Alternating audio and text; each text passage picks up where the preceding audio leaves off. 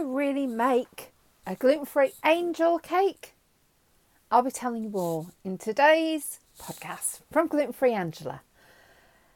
And I'm going to talk about a few things that are quite retro, I suppose, today. Yesterday I was in the kitchen and I decided to make an angel cake. And I don't know if you remember this from your childhood days, that beautiful white, pink, and yellow layers with this lovely little white, billowy filling. And it was an angel layer cake. And they were pretty cheap. You know, they're in on every buffet. Um, you bought them in a block wrapped in plastic, you cut them into slices, and everybody loved them. So this was my, uh, and it's actually one my husband's favourite cake. So I came across a recipe. I thought, right, I'm going to have a go at this, and I did make it yesterday. And interestingly, um, I actually found the cake too light. The the recipe that I had, I found it was so so light, beautiful, but it just didn't have that that feeling, that feel of the angel layer cake. And I thought I'm going to have to bake this again, make it again. But what I'm going to do is not just going to use the gluten-free flour. I'm going to blend that with some almond flour. Now, just to explain, there is a bit of a difference between. It's really interesting, isn't it? When we have conversations with our non gluten free friends, say, oh, yeah, you can make flour, almond flour, by just grinding almonds. And, well, that makes ground almonds, which we use in certain things which need to really hold moisture. But sometimes you don't want something really holding moisture, which is why the almond flour goes through several processes, and uh, there's even defatted almond flour out there. Uh, it's normally about £15 a bag.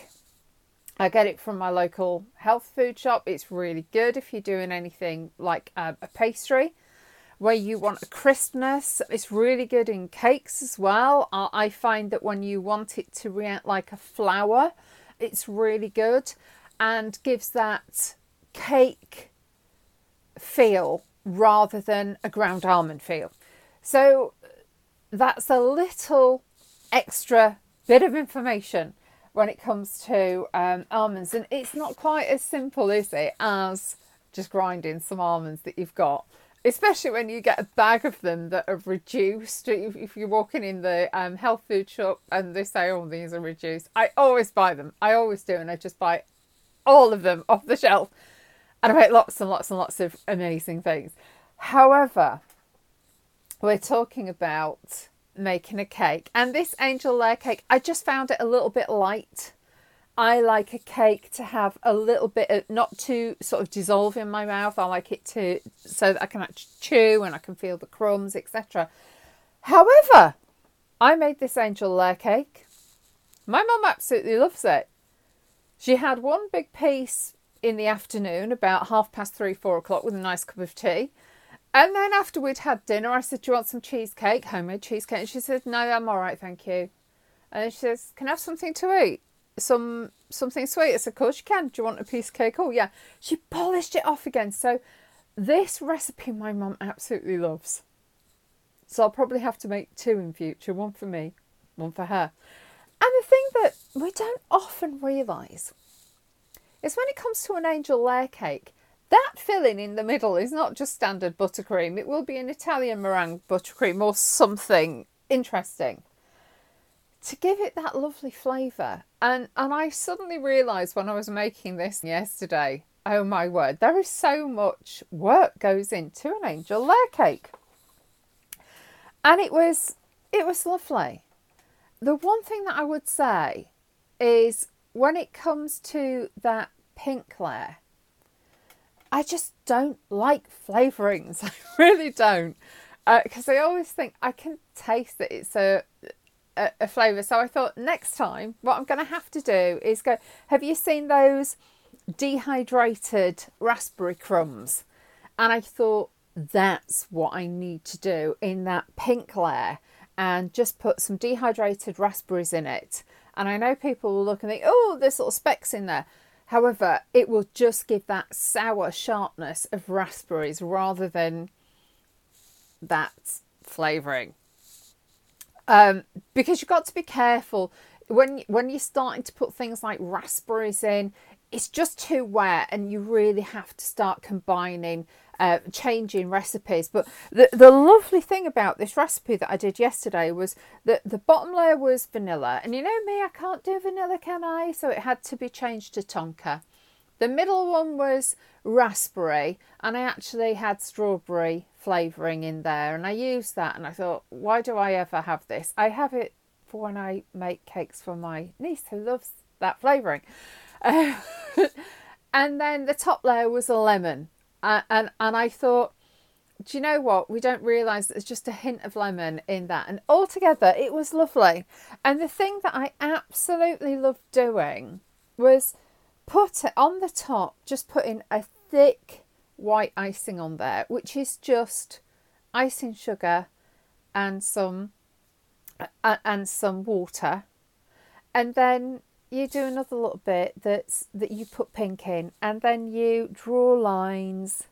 I, I, um, I did four lines on the top of this angel layer cake and then just um, used a little cake tester where you just drag it so you get that V shape on the top. And it was lovely and and I realized afterwards we've really lost that art of putting that beautiful icing on top haven't we? And I think in the 70s, 80s, we always had that on top of cakes. Uh, and I remember doing just the most simple, simple, simple orange cake. And you just make a, a standard or a sponge. You don't even have to layer it. It's so good. Put put the rind, the zest of one or two oranges in. I always say put in more because then it isn't a sweet taste of orange, it's a powerful taste of orange. And then on the top, the only thing that you put on the top is icing sugar that you've mixed with the juice of the orange. So it's still thickish and it just goes so beautiful and glossy. And then just put a little bit of the, you know, the, the orange zest on the top as well. I always tend to put the orange zest on after. so I make sure that I put the icing on there because then you can really see the beautiful orange. and just have that with a cup of tea. It's one of the most simplest things. I realise that that icing sugar that we have on top, we've got so into having different buttercreams, different ganaches. Di- uh, the list is endless. And there was something magnificent, absolutely magnificent about putting that on top. So I invite you to make something and just put a simple icing sugar topping on there. It's really not overly sweet. I was surprised at how little sweetness there was there because it's only the thinnest layer that you put on and it gives this beautiful glossy finish to your beautiful cake. Um, and I really, really enjoyed it. And this angel layer cake, I looked at it and I thought, wow, that's really quite impressive. I have to say, I didn't, it, I would normally even it up. it looked a little bit as if it was leaning one way, but who cares? This is a homemade cake. And the other thing I didn't realise was it was so light it because it was a simple recipe um, genoese sponge and then what you did was you put it into three bowls applied a little bit of lemon colouring to one and a bit of lemon zest. Then my tonka to the other one and then the the pink and flavouring to the other one. Then you put them in three loaf tins and put them on top of each other which i did. However this is the thing that you have to do you, as soon as you take them out of the oven, you have to get them out of those pans. If not, what will happen is your sponge will just constrict and you'll end up with wobbly edges which is what I did. I only left them there for about five minutes. I thought, right, I'll take them out now and put them on a cooling rack. But that was too late. So as soon as you take them out of the oven, that's what you need to do. And you will end up with perfectly straight sides that haven't started to go in on themselves. Um, but this cake was just lovely. However, when I suddenly realised I had to make an Italian meringue buttercream, I thought, oh no, like where's my my thermometer because it, it's really interesting when you make this Italian meringue buttercream you have to get the temperature of your boiling sugar and water right and whenever you think it's hot enough I, I looked at it and I thought right that must be hot enough now it needed to get to 120 degrees it was only about 105 now, I would normally, without that, have thought, right, must be hot enough now, take it off. But you really have to keep it going, putting the temperature up and up and up and up and up until you get to 120 degrees. So, anyway, that's a little bit of a thing, but just get yourself a little temperature gauge. Uh, they really do come in useful when you have to do something like this. And I made this buttercream and I thought, um, well, it's nice. However, I think a buttercream, just with a butter or, you know, a, a block marge, is actually just as nice.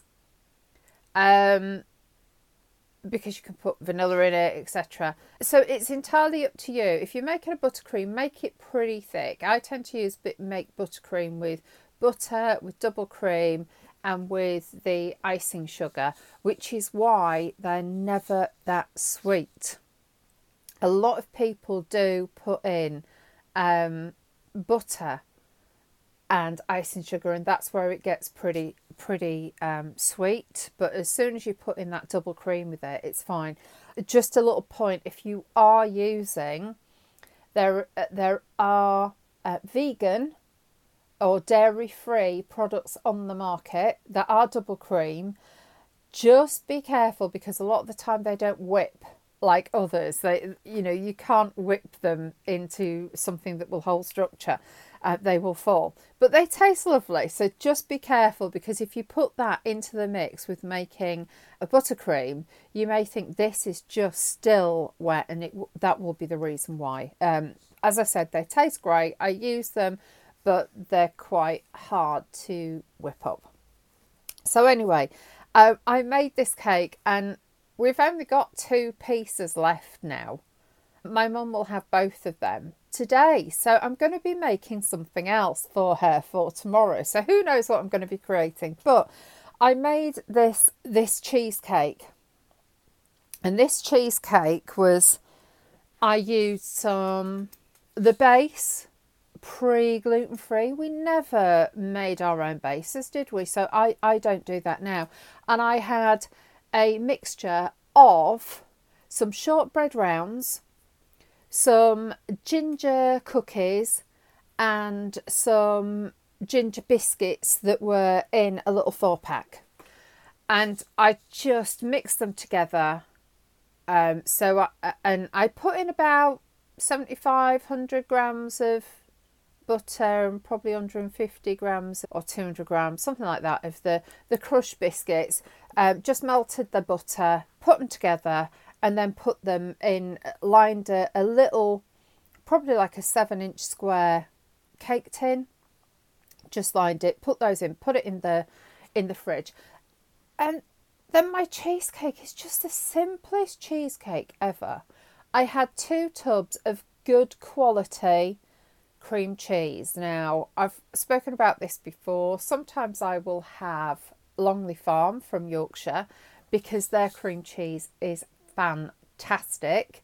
I really wanted to indulge in this, so I actually went to um, a little deli that I know in Radlett and I went in there and bought their cream cheese, which is really quite thick.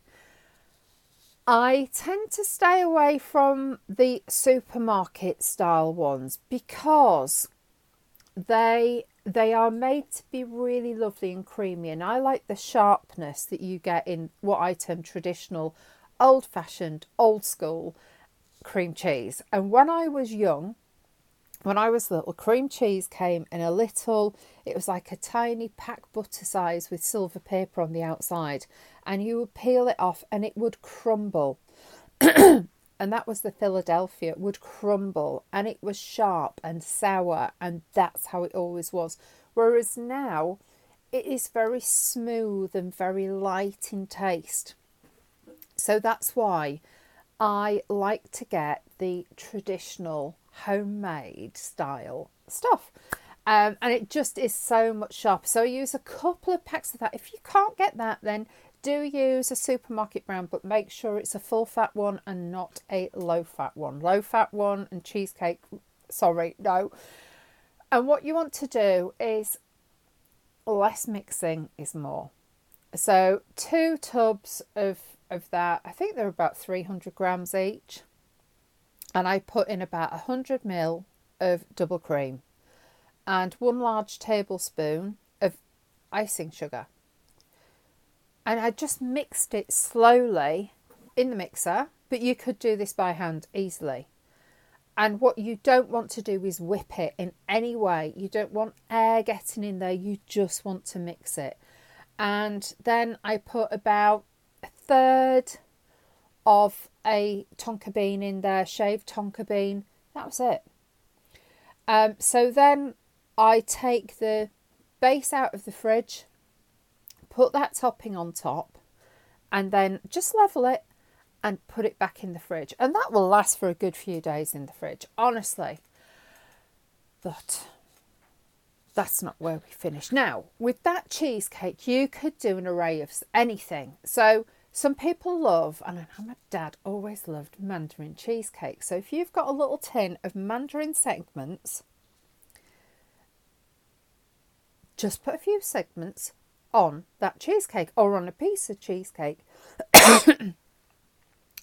my dad would always look for that type of cheesecake, and it's amazing how few supermarkets you can get it in if you eat gluten. Um, like he he's fine, he can have gluten, but for me, I could never have that. So just being able to put in those on, or if you like berries, like raspberries or um, some cherries, anything that you'd like on top, and frozen stuff is great as well. You know every single freezer out there in every single supermarket and even in our farm shops have berries. And all you have to do is take them out half an hour before and they will be they'll still be chilled but they should have really defrosted quite a lot. You can put those on the top. What about those pie fillings? Princes pie fillings and I know the last time I, I looked, I do look on the ingredients, and the cherry one has been gluten free for years and years and years. It's great.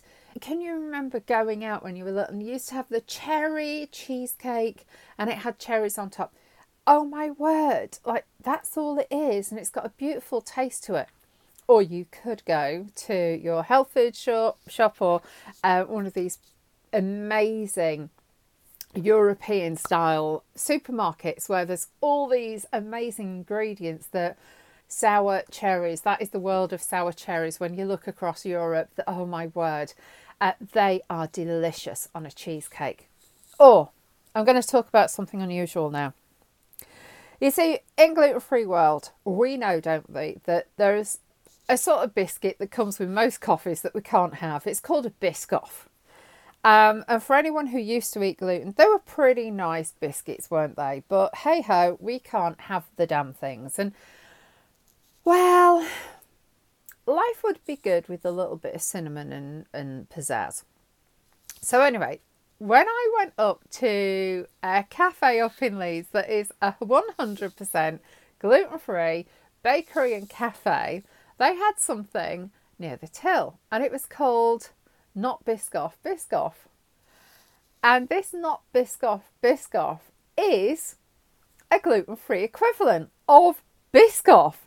So bless her, Mina, the founder of Wildcraft Bakery, makes her own biscuits, gluten free biscuits, of course, because their entire factory is 100% gluten free.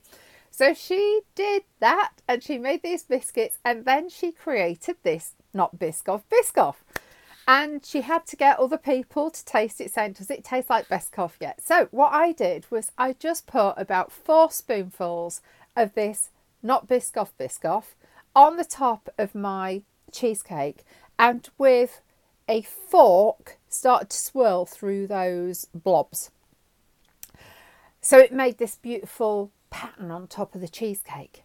And then I got my gold glitter out and sprinkled the gold glitter on top, and that was the most amazing cheesecake. So simple, so simple, so simple, but the result was amazing. Now, for anybody who can have gluten, all of our friends, they just won't realise the importance of this, but to being able to have a beautiful cheesecake with a lovely crispy base, delicious, thick, incredible cheesecake not overly sweet.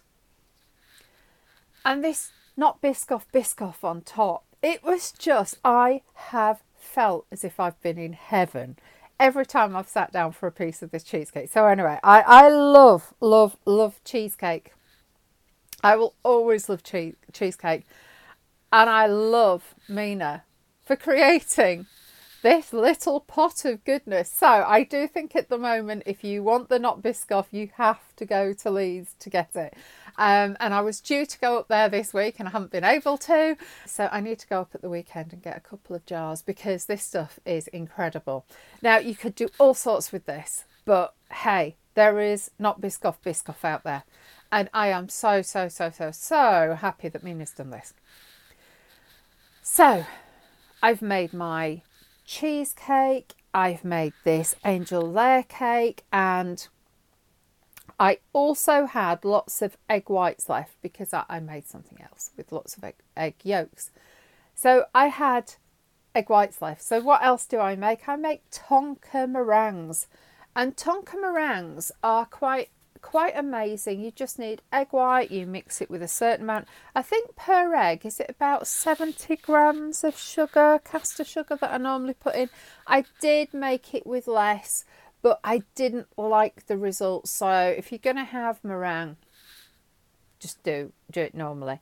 And then either some cream of tartar that you add in there or some corn flour, something to stabilise it because it's so easy for them to go a little bit sloppy if not or not have that crunch and firmness. But when I whenever I have egg whites left I just bake meringues. And I have lots of big tins. You know you know when you were little you used to go to you know if you came home from school your mum had been baking and they would be in the tin the baking tin. There are always scones in there. There are always uh, like certain things in there if if I went to my grandma and granddad's, there were always like tins with the lemon tart and jam tarts in, tins with the chocolate cake, tins with the um, sausage rolls, and tins with the coconut tarts in. so that's what would happen, and I just have these tins, the normal cake tins, and I, I put quite big meringues in there. And whenever we want a dessert and we're not quite sure what to have, or if people just arrive, I could get these huge meringues out. They look incredible. Open uh, with that, I will open a tin of the cherry pie filling, stick that on the side, and a little bit of cream, or a little bit of ice cream, and people will go wow. Uh, because these things are huge, and just put a little bit of glitter over the top of the tonka bean meringue. So that's what I do so, so often. So that's what I've made over the last few days. And I need to bake something else again today or tomorrow because there's hardly anything left. And, and I was thinking, do you know what? The one biscuit that I used to love, that I absolutely used to love, and I haven't actually seen anywhere to buy, certainly not commercially in, in, in the shops, are the Viennese whirls. You know those Viennese whirls which just melt in the mouth? And you've got a little bit of buttercream and a little bit of beautiful jam. So that's my little challenge for myself today. Now, when you're making something like Viennese whirls, you want them to be like a shortbread.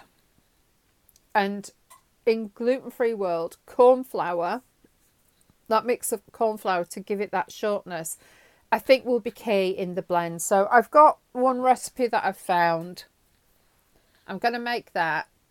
And I'm also going to make my own because what I tend to do is I'll look at a recipe and think, mm, probably need to tweak that because um, I think I need to get more um, lightness into it.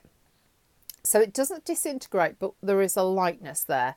Um, and who knows, I may have to put some some another type of flour in, but I try and make it the only thing that I, I always use ready mix flour. And if I need to complement it, I might put in an almond flour, I might um, you know, put in corn flour, but that's really it. So we're going to have a look and see.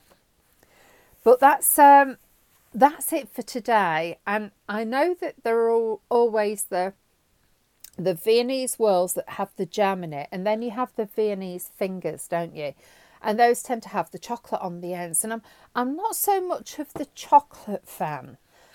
However, I did find some quite incredible chocolate the other day, so who knows, I may have a go at them. But I'm going to make some of them today. So I will let you know how my creation goes. Sorry, I've had this blinking flu for about three weeks. I've still got this bit of a cough. But one thing that I would say with Viennese whirls is restraint is key. Because what you don't want is too much sweetness out of that filling in the middle and getting that filling right. So I have no idea which filling I'm going to make for them, but there's just something lovely when you bite into them and these things sort of crumble. And you always end up with a shower of icing sugar, don't you, going over you, and a shower of little crumbs as you bite into this beautiful, beautiful, beautiful Viennese whirl. So let's see how that goes today. So, what are you inspired to bake? What are you going to be baking this week? Um, and in gluten free world, we can do most things. And I will be back with you next week. So happy baking. You take care of yourself. This is Gluten Free Angela and see you next week. Bye bye.